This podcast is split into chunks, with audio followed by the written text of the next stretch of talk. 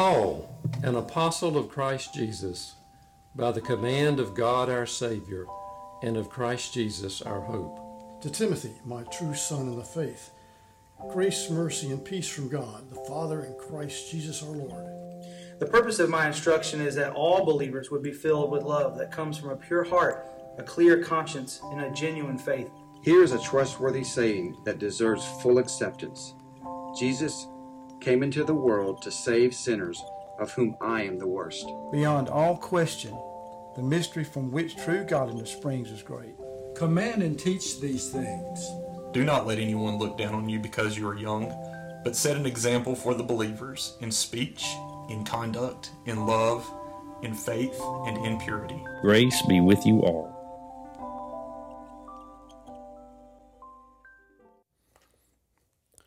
Before we jump back into 1 Timothy, just a couple things I wanted to reiterate. Uh, one, you saw on the video the announcement about the Life Prep marriage uh, class, and I really want to encourage this. So many times I see couples who kind of wait till there's a crisis before they reach out for help. And so you may think, well, our marriage is great. We don't need any kind of marriage class. Well, I encourage you to jump in and encourage other people who may be there who are struggling or maybe have some things that just aren't resolved they need to talk about. And as I send the video, we're going to keep these groups to about eight people total. And so it's going to be really, really discussion based and it's going to be very Bible based. We're going to look what does Scripture say about marriage and then have discussions out of that. And so I hope that you'll be a part of that. And just on this idea of marriage, I'd like to just give away a little book today. It's called What Radical Husbands Do and recommended by Jerry Edson right here.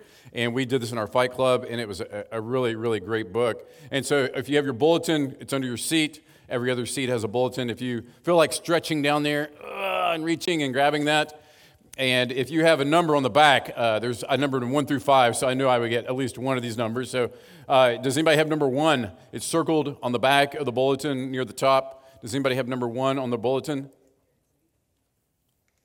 All right, going once, going twice. All right, number two. All right, number two, right there. Adam, come on up here, Adam. Grab this book. It's great practical wisdom. Brittany will be happy you read this.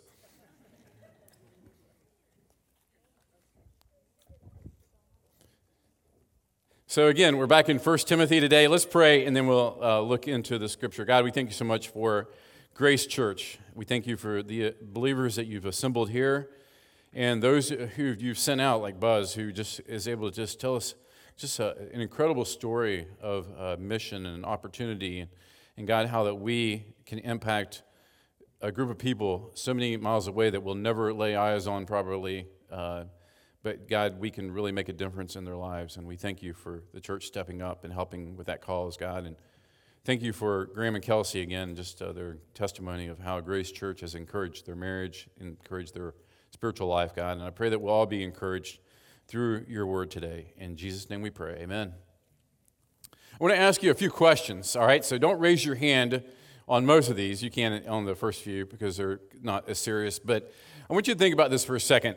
Do you believe that a 18-wheel semi-truck, if it was headed right toward you, if it hit you, it would cause serious injury or death? Do you, do you believe that to be the case? Is there anybody here invincible? All right, so you all would agree that would be the case. So if the truck was coming at you, you would move out of the way, correct? Because you believe that if it hit you, it would cause some serious damage or death. So we believe that, all right? So we know that to be true. Well, let's think about another thing that we probably most of us agree would be true. We would agree that bodily exercise, doing something with our body every few days, is really good and beneficial, not just to your health, but it's also good for you mentally. It's good for your mental health. It's good, it makes you feel better. How many of you would agree with that? Kind of shake your head. Yeah, would you agree with that to be true? Okay. So, what if I then follow up with this? Don't raise your hand. How many of you consistently exercise three to five times a week? And so, I would guess there would be a discrepancy between the first question and the second question. Well, let me ask you another one.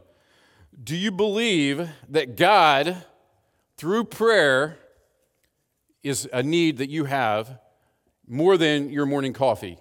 Do you believe that going to God in prayer is more critical to your day than your morning coffee? So, how was your prayer time this morning? or any morning? You see, sometimes we say we believe something, but our actions don't always back that up. And we may believe something and our actions don't back it up. How about this one, final one? Like Paul in Philippians 4:11, do you believe that you can experience joy and contentment even like him when he was writing, he was in a Roman prison cell, rats, disgusting smells, terrible situation, but he finds contentment even in that situation. Do you believe Paul when he says that God can give you that kind of contentment and peace? Well, if you believe your Bible, you're going to shake your head and say, Yes, I believe that. But do you believe that God can give you contentment and peace when you open the mailbox and there's another medical bill there that you have to pay? Or something smaller where you're in a hurry and the Walmart lines are super long and you're waiting there and you're like, I don't feel very content here.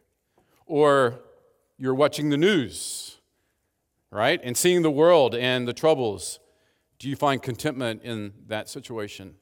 Because Paul said, I can find contentment in any situation. And he's in a prison cell. So surely we can experience that as well at some level. So the point is clear that our faith, what we say we believe, and what we do don't always match up to one another. And so we learn from that there can be varying degrees of faith. Faith isn't an all or nothing kind of thing, but it does tell us one thing, and this is it your actions reveal the strength and the reality of your faith. Say that again, it's going to be on the screen for you. Your actions reveal the strength and the reality of your faith. So think about your actions for a second. What does it say about your faith? What does it say about the strength of your faith? Let that sink in because we often can talk a big talk, but we don't really live it out. And that's exactly what's happening in 1 Timothy. And now we continue another passage where Paul is dealing with the topic of widows, which maybe isn't super relevant for us today, but the concepts behind what he's saying are critical and they're timeless. And some of us maybe fall into these situations where they're actually very practical. So, 1 Timothy 5, we're going to start with verse 8. Paul writes, But if anyone does not provide for his relatives, and especially for members of his household, he has denied the faith and is worse than an unbeliever. He's denied the faith and is, he's worse than an unbeliever. These words were meant to shock, plain and simple. In Ephesus, people had come into the faith community, and, and, the, and the church was booming there. I mean, things were going incredibly well. God was adding to the church. People were getting excited. They were getting on board. And apparently, there were some who thought their church relationships were more important than their family relationships. And in fact, they began to nullify their responsibilities in their biological families, I guess, in light of the fact that they had this new family, which the church is a family. But Paul says, not so fast. He says, the faith of Jesus Christ is about loving God and loving other people including, especially including, your own family members. And so Paul has to write guidelines to give to Timothy so that the church can be wise in how it deals in these type of situations of helping the widows, helping those who are in need, helping the orphans. And in this case, he's saying you can't say that you have faith and ignore your own family, even if you're doing other good things, serving the church, ministering to the church. And so Paul wants them to be wise, and, and we talked about this a lot last week. He wants them to be wise with their resources because the church is to be generous, but it's not to be foolish. We're to be very generous, but we're not to be just indiscriminate and just giving away our resources with no rhyme or reason or plan. And so Paul comes down hard in those in the church who are ignoring their family responsibilities, yet expecting the church to pick up the slack and to cover for them. And so he says, You can say that you love Jesus, you can say you follow Christ, you can say you believe in him, but the reality is, when you ignore the needs of your own family, he says, you're denying that faith. What just doesn't add up. It just doesn't make sense that you say, I, I love Jesus, but then you deny the faith by not taking care of your family. And he says in verse 8, look at the verse again, he says, Not only have they denied the faith, he says, You're worse than an unbeliever. What does he mean by that? You're worse than an unbeliever because even the world has a higher standard than that. Even the world is going to care for those in their own household and their whole family, own family. So there's this blind spot they had. They, they thought that, that their relationships and their commitment to the church was more important than their commitment to the family. Now, this isn't specifically what the text is talking about here, but I think it's important application that we can relate to it. I saw this a lot growing up in churches. I saw people in ministry, people who are deacons and leaders in the church, who gave all their energy to the church and had nothing left for their own family around the dinner table or at night to spend time in, in the Word with them. Yet they would come to church and they would put on a good talk. They would seem like they had it all together. They would be active serving and ministering and making a difference in the body, but when it came to their own family, they had nothing. They were incapable of even sharing Christ or really leading any kind of significant prayer. And I saw pastors, and I, I, knew pastor's son growing up in a church culture, going to a Christian college. I, I, I talked to pastors' kids who said, You know, my dad's not the same on Sunday as he is on Monday through Saturday. And obviously, we all struggle with this, this, this idea of hypocrisy and always living out what we say. But there should be some evidences in our life, through every area of our life, that our faith is sincere, especially in our own household, and especially as we minister to those closest to us. And so he says, the unbelieving world does a better job than this. So he says, it's a denial of your faith. Now, a couple things more about faith here. This is important. Scripture teaches that we don't lose our salvation, okay? Somebody who's truly in Christ, it's not about you working or making the effort and then hopefully you measure up and then God will let you into his family. Faith is the only instrument by which we lay hold of the righteousness of Christ. It's the only way that we do that, but that in itself is not a work. This is not something that we muster up. It's not a force, but it's the channel which God uses to save. And, and, and what do I mean by that? I mean, let me illustrate it to help you out here for a second, all right? So, how many of you washed your car yesterday? Anybody washed their car yesterday? Wow, lazy church, right? Nobody washed their car, right? So, how many of you have ever washed your car with a water hose before? With a hose before? All right, so you literally took a hose and you washed your car with it, right? You washed your car with a hose. No, that's silly, right? You washed your car with water that flowed through a hose.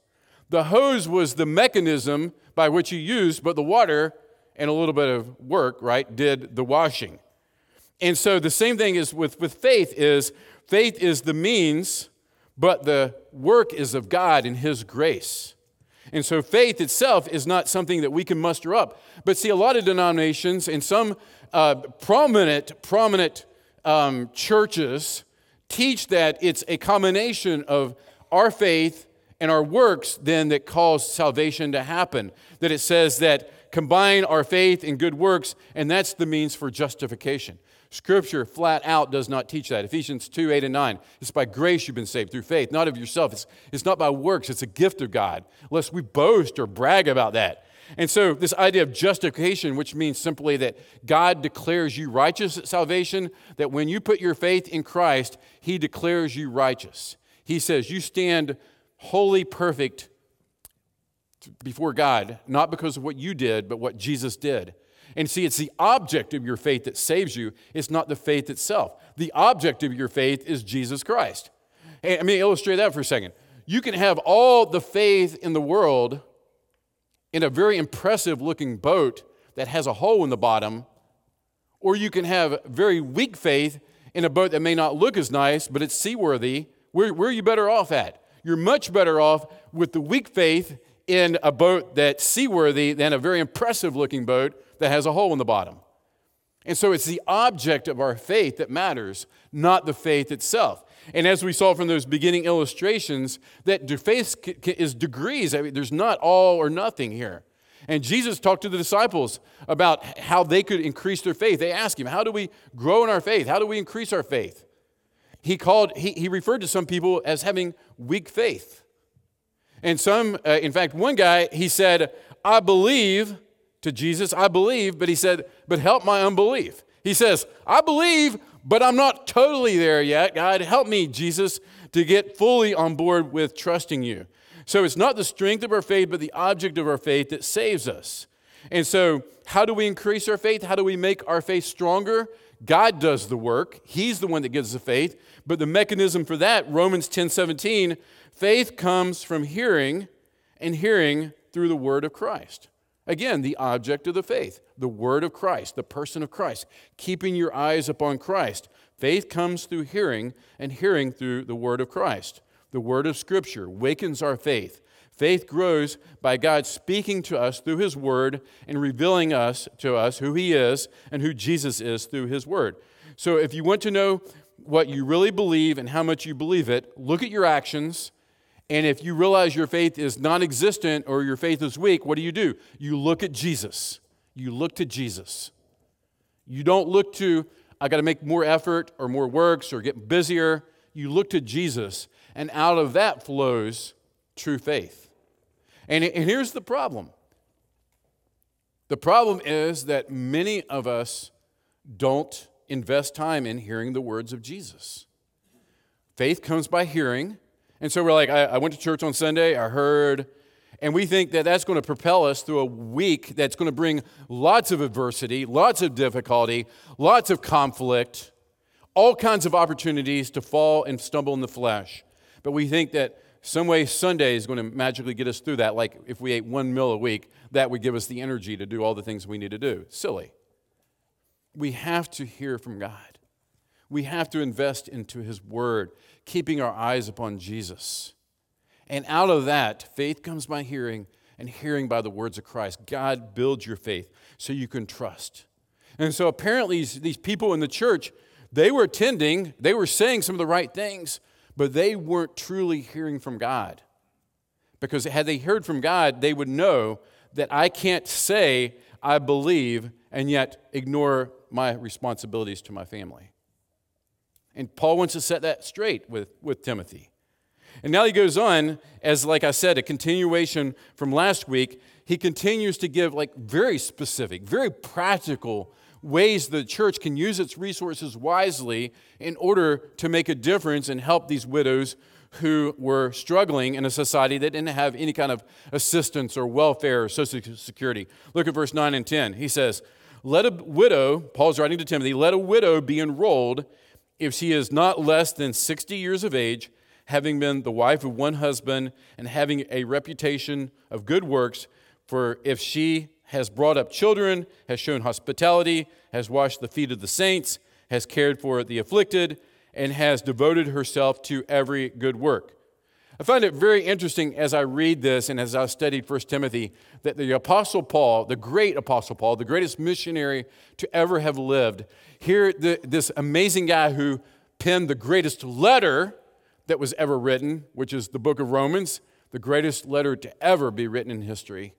Yet he spends so much time in this passage of Scripture and in this book to Timothy about dealing and caring for widows. Why is that such a, such a big deal? Why is this so important to Paul that he spends so much ink telling Timothy what to do in this matter? Well, a couple things. One we talked about last week is God has deep compassion for those who are alone. The church is to demonstrate, as the hands and feet of Jesus, we're to demonstrate that same compassion. In Scripture, throughout the Old Testament, into the, the New Testament, we see that God Himself is understood to defend widows. And so God cares for people. He wants to work through us to help people who are in need. And then the second thing is just like Jesus said when He said, What's the greatest commandment? Love the Lord your God with all your heart and love your neighbor as yourself. So He says that if you truly love God throughout Scripture, you're going to love other people there's going to be a love for other people. You can't ignore people and say you love God. 1 John 4:20 says, "If anyone says, I love God, but hates his brother, he is a liar." Now, if we stop there, most of it would say, I don't really hate anybody. There's nobody I truly hate. But look, he goes on. For he who does not love his brother, whom he has seen, cannot love God, whom he has not seen. So, scripture is clear. If you love God, if you have faith in God, there's going to be more and more evidence of this through your love for other people. You can't just say, I love God and hate to be around people. You want to love people because God loves people. God cares for those who are alone, those who are weak, and you can't love God without loving people. And then the third thing is it was wasteful of the gospel resources when the church fulfills what the, the duties the family should be fulfilling. When the church has to use its resources to fulfill the family's responsibility, it was a waste of the resources that were given in order to do the things God wanted them to do. If you go back to Acts, you see this back in the days of the early church. It's not the primary job of the church to organize social programs. It's not the, jo- the, church, the, jo- the job of the church to be about social gospel. And that's big and important in this day and age where there's so much emphasis in our time being put on justice, social justice. Should we be about justice? Absolutely. We have to be about justice. But the primary responsibility and duty of the church is the gospel, and out of the gospel flows the ultimate justice. Because who cares if you're right with your fellow man if you're not right with God? At the end of the day, your soul goes to eternity separated from Him. And so, back in Acts chapter 6, when the church was booming and growing, that there was a problem. Again, the widows were being neglected. The Greek widows were being neglected, and they were upset because they saw the Jewish widows were being taken care of, but they were being neglected. And verse 2 of Acts chapter 6 says that the 12, the 12 disciples, the 12 apostles, summoned the full number of the disciples and said, It is not right that we should give up preaching the word of God to serve tables. So he says, Our responsibility here is preaching the gospel, not serving tables. Doesn't mean serving tables isn't really, really critically important, but they said, We're, as the gifted ambassadors for the gospel, as the ones who have been given the commission to speak, this is the most important thing. We can't spend our time serving tables, giving food, and distributing food when we need to be out ministering. And verse 4 says, but we will devote ourselves to prayer and the ministry of the word, while these other guys who they selected would be about the duty of serving the widows in need. And so it's clear in Scripture the gospel is what ultimately matters because that's what people need. That's what people need, and that's what matters most to the church. And so when a lot of churches think that, you know, it's all about just social gospel, it's all about, you know, I got to serve my fellow man.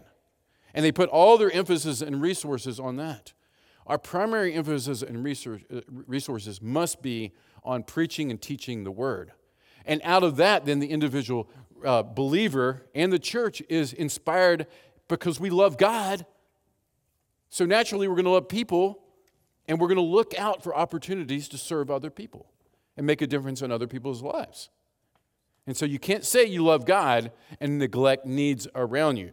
But obviously, again, there's wisdom to be involved in this process. If you've ever helped people, you know how difficult it is sometimes to determine legitimate needs, or is this person just a freeloader trying to not work and not make an effort? And Scripture is clear on that you must re- uh, require someone who's capable to work and earn their way. And so in verse 9, Paul lays this out even for widows. He, he says, Look, you got to be a certain age. He says, Don't enroll them if they're not of a certain age, of 60 years old. And he says, You also need to examine their life. Was she faithful when she was married to her husband while he's still alive? Was she faithful? Or is, was she sexually immoral? And then verse 10 talks about displaying Christ like virtues and service. Was this person a servant of the church? Were they eager to be involved in the lives of other people? Again, the caution is that people were jumping on board with the church because they saw the church was this loving community and they were distinguishing themselves from society because these people really love one another to the point where they're sacrificing and sharing their resources with one another. And so, as, as today, back then, there were people who said, I'm sign me up for that, right? I, I want this free ride as well. And back in the early days of missionary work, and I'm sure Buzz has to deal with this as well. Rice Christians, you've heard that expression, Rice Christians, is people who would um, come and convert to Christianity especially from poor countries, and they would come for food, medical services, and other benefits. But the reality was they had no interest in the gospel, they just wanted the free handouts.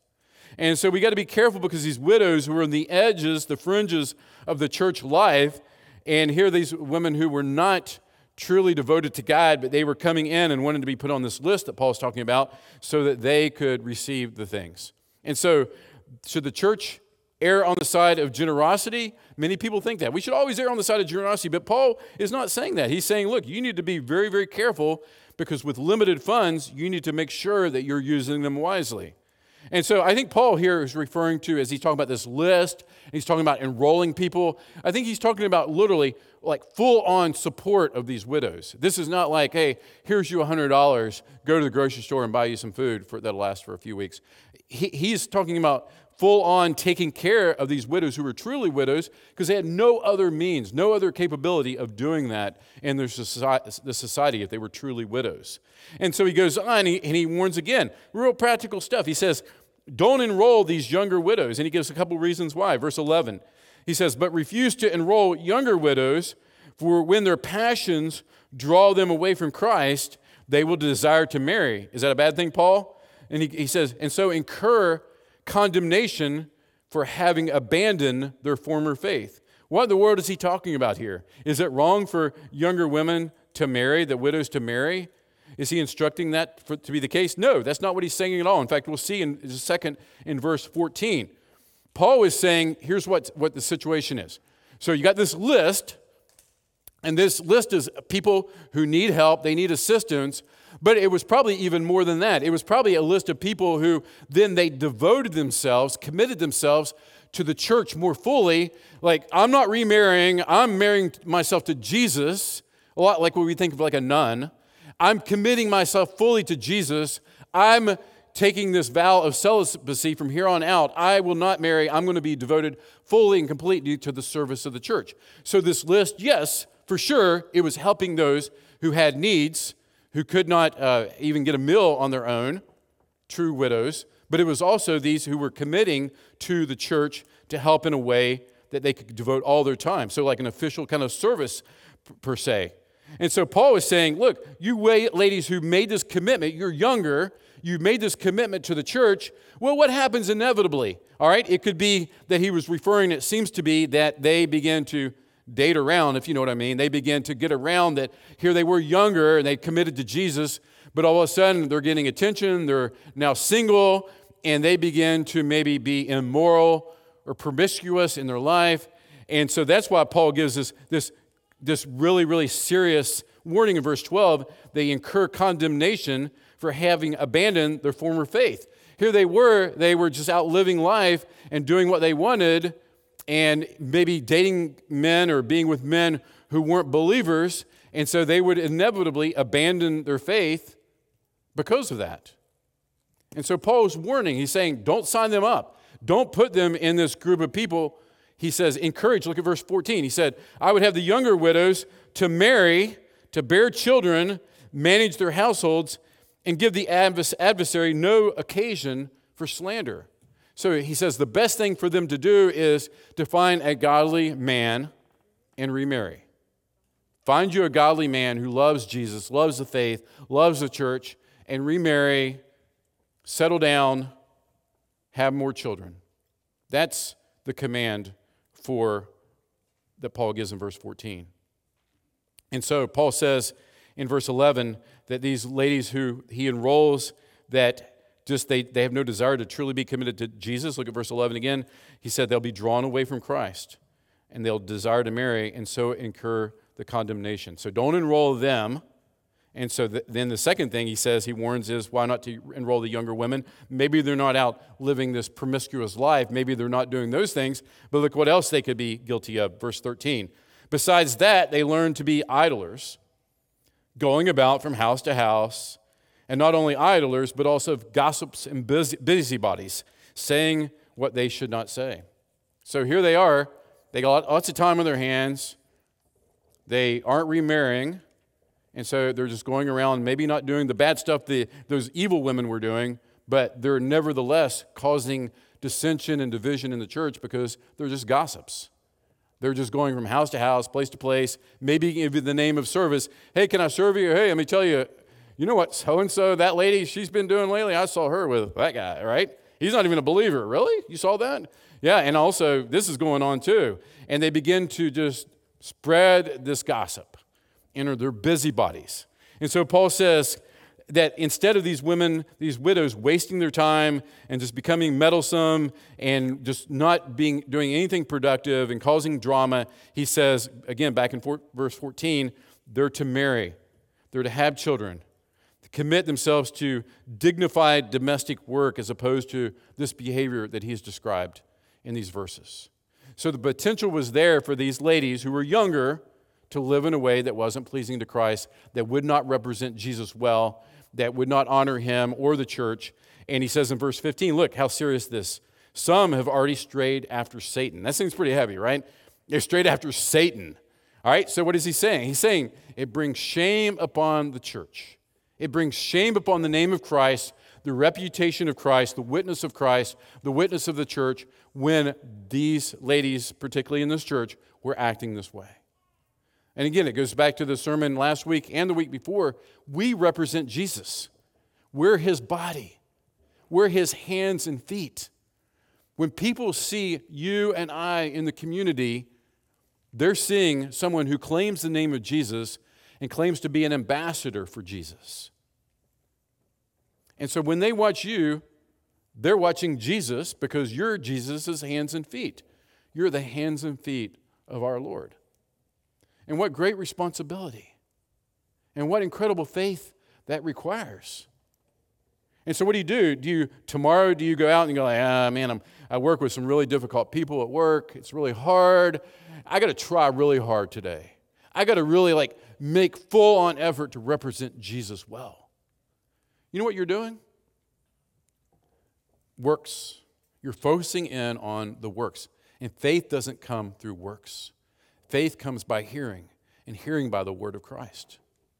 So, your point of action is this I need to be with Jesus. I need to keep my eyes on Jesus. I need to have a relationship with Jesus so that the things that I say and the way that I live get closer and closer together. They become more and more consistent.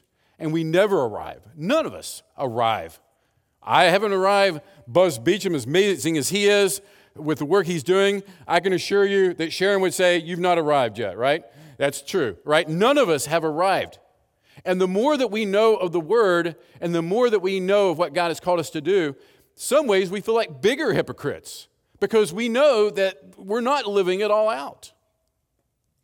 But hypocrisy is not trying through the strength of the Holy Spirit and working through the strength of the Holy Spirit and seeking God every day and dying to the flesh and then not executing always.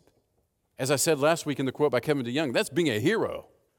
A hypocrite is one who says one thing and has no desire to live out what they're saying, or little desire by your actions. You don't show that because you're not seeking to hear from God in His Word. And so, very simply, action steps today. Our head. The church has a duty to support true needy widows. Plain and simple. We have that duty. But you look around our culture, and you don't see a lot of people probably who fit into this situation, who don't fit this criteria. Doesn't mean we don't help. Oh, sorry, you don't measure up. You don't meet the list, so I'm not going to help you. That's not what I was saying. He's talking about a full on support of the church.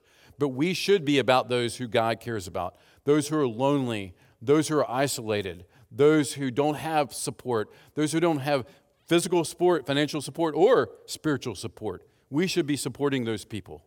The heart, again, as faith comes, obedience will naturally flow. Love for others and a willingness to sacrifice comes by hearing the word of Christ.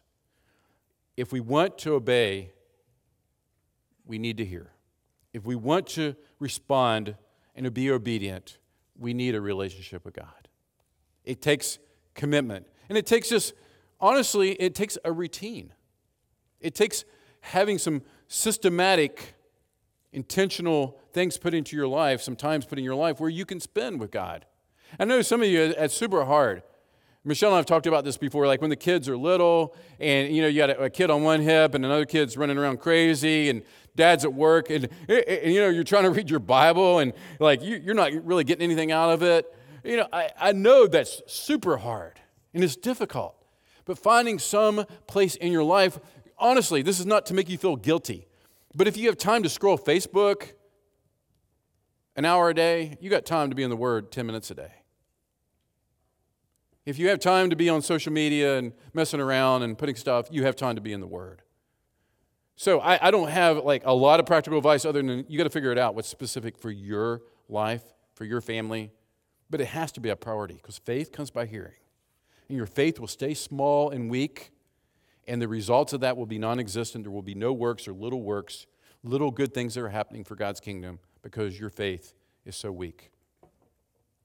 Here, faith comes by hearing. And then finally, the hands hear the word, again, do the word. Hear the word, do the word. What does that look like? You open your, you open your Bible in the mornings, you're reading, and the Holy Spirit says, That's true right there. Did you know that? that that's true. And the Spirit just ministers to you, and you say, Yes, it is true. And you affirm that. You hear it, you affirm that, and then you make the choice to step out and act on that. You act upon the promises of God. Hear the word, do the word. James says, Don't be a hearer, not a doer because you deceive yourself. So we hear and we know it's real faith because our actions reveal that. It's a challenge. Love those who are in need, those who are isolated, those who need somebody to just come into their life. But the power and the strength to do that comes from being in your word, being with Jesus in prayer, seeking him on a regular basis. Let's pray. Father God, we admit sometimes we make things way too complicated and we liked lots of religion and lots of structures that are unnecessary and things that we put into our life that make us feel better about ourselves. And the reality is that we need your word, it's our daily bread. We need prayer and to talk with you and get your take on our life and our events of our day. And the things that we're being challenged with. And we know the only way we can experience that contentment and that joy in our life is when we do give it to you and, and, and trust you and keep our eyes upon you and obey the simple promises of Scripture that you give us. God, help us to be about that. Help us to be a church that really truly impacts the culture and cares for our body and makes a difference because we hear from you every day and we want to do what you call us to do. In Jesus' name we pray. Amen.